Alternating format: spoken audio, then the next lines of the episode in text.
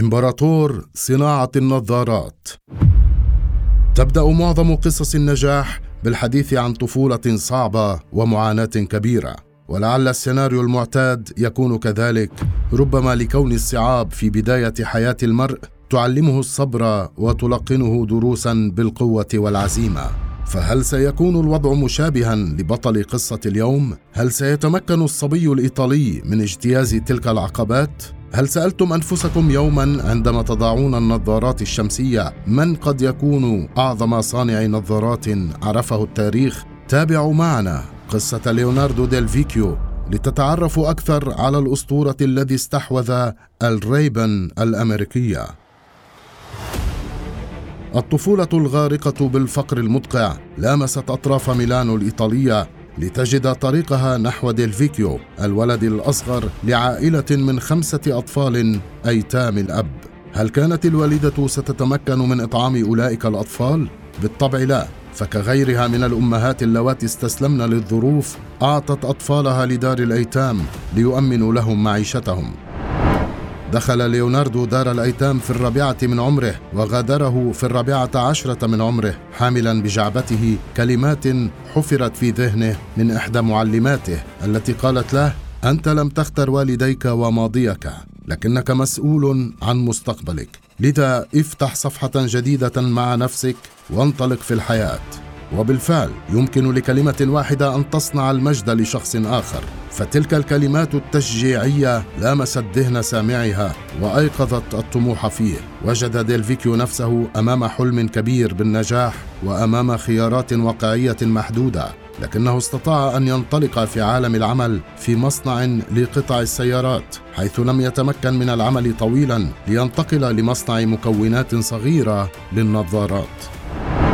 كان هذا المصنع بمثابة نواة الحلم لكن أين كانت الصدمة الكبرى؟ لم يكن ليوناردو يتوقع بأن تكون وظيفته الأولى مصدر عذاب جسدي له إذ بطرف إصبعه يبتر نسبة لأخطاء في الأدوات. لم يكن شيء قادرا على إيقاف الشاب الذي راح يعمل أربع عشرة ساعة في اليوم ويدرس في المعهد الصناعي للتصميم. وهذا الجهد الذي بذله توج بشهادة في نهاية المسار الأكاديمي. هل يمكن للفرص والحظوظ أن تتاح أمام الشاب العصامي الآن؟ لقد اتخذ ليوناردو قرارا بالانتقال إلى قرية أغوردو بعد ثلاث سنوات من تخرجه وهي قرية صغيرة تقع في مقاطعة بيلونو في مدينة البندقية الإيطالية. وتعد مركز صناعة النظارات في إيطاليا خاصة زجاج العدسات. وكأن شغف ليوناردو كان يضعه أمام فرص مماثلة. وكلما كان شغفه يزداد لهذا المجال كان يكبر الجهد الذي يضعه لتعلم خبايا المهنة وأسرار التصنيع والأصول المتبعة. وقد أوصله تطوره الدائم لمنصب مدير فني في شركة مختصة. لقد كان ليوناردو على ثقة مطلقة بأن الفرص الجيدة تأتي لجميع الناس. لذلك كان حريصا على توفير بعض المال استعدادا لهذه الفرصة. وكانت نقطة التحول الحاسمة في حياته عندما قرر جعل النظارات التي كانت تلبس لدواعي طبية فحسب جزءا من الموضة. بالفعل أنشأ ليوناردو مصنعا صغيرا في منزله لتصنيع أجزاء النظارات وبقي يعمل فيه مع زوجته إلى أن وظف أربعة عشر عاملا. وكان يعمل بشكل متواصل وكانت ساعات عمله تصل إلى عشرين ساعة يوميا وذلك بهدف كسب ثقة المصانع بجودة إنتاجه.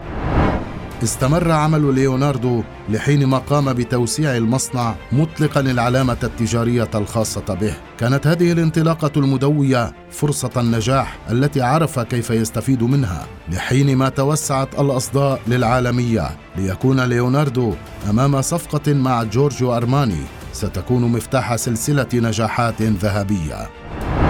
كان حسن الإدارة يعطي مردودا مكن ديلفيكيو من التعاقد مع شركات عملاقة ليفتتح فروعا لمصنعه في بلدان عديدة ويستحوذ على أسماء تجارية عظيمة كشركة Ray-Ban. أدرج اسم الشركة في بورصة نيويورك مما جعلها محط الأنظار. تعاونت مع أهم أسماء صناع الموضة كبرادا وفيرساتشي وشانيل. هذا النجاح لم يكن حصيلة ليلة أو بضعة ليال. فالانتشار العظيم لشركة لوكسوتيكا لتصنيع النظارات أدى إلى توزيع حوالي سبعة ألاف متجر في العالم. كان نجاح ليوناردو سباقا كونه كان رائدا في مجاله وكان محترفا لا يدرك مفاهيم الاستسلام أو التراجع. لطالما فكرت فيما أود تحقيقه غدا وفي كيفية إتقانه متجاهلا أي صعوبات أو ظروف كنت سببها أو لم أكن. وهذا ما جعلني أفكر بشكل مختلف وإتقان عال.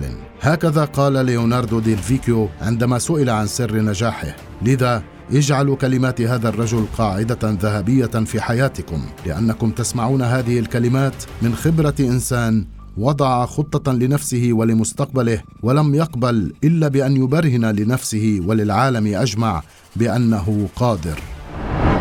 صانع أفخر وأفخم النظارات الشمسية في العالم هو اليوم ثاني أغنى رجل في إيطاليا وهو اليوم وكل يوم منذ بداياته محور اهتمام الذين يقتدون به وبتصميمه. وهو صاحب ثروة تبلغ 18 مليار دولار الذي بدأ يوما كموظف صغير في مصنع كبير للنظارات. لا شيء أكبر من طموحكم. فكما جمع ديلفيكيو خبرات من دقته وذكائه احرصوا على أن تراقبوا خطواتكم وتقتضوا بشخصيات سعت لتصل كفيكيو بالضبط.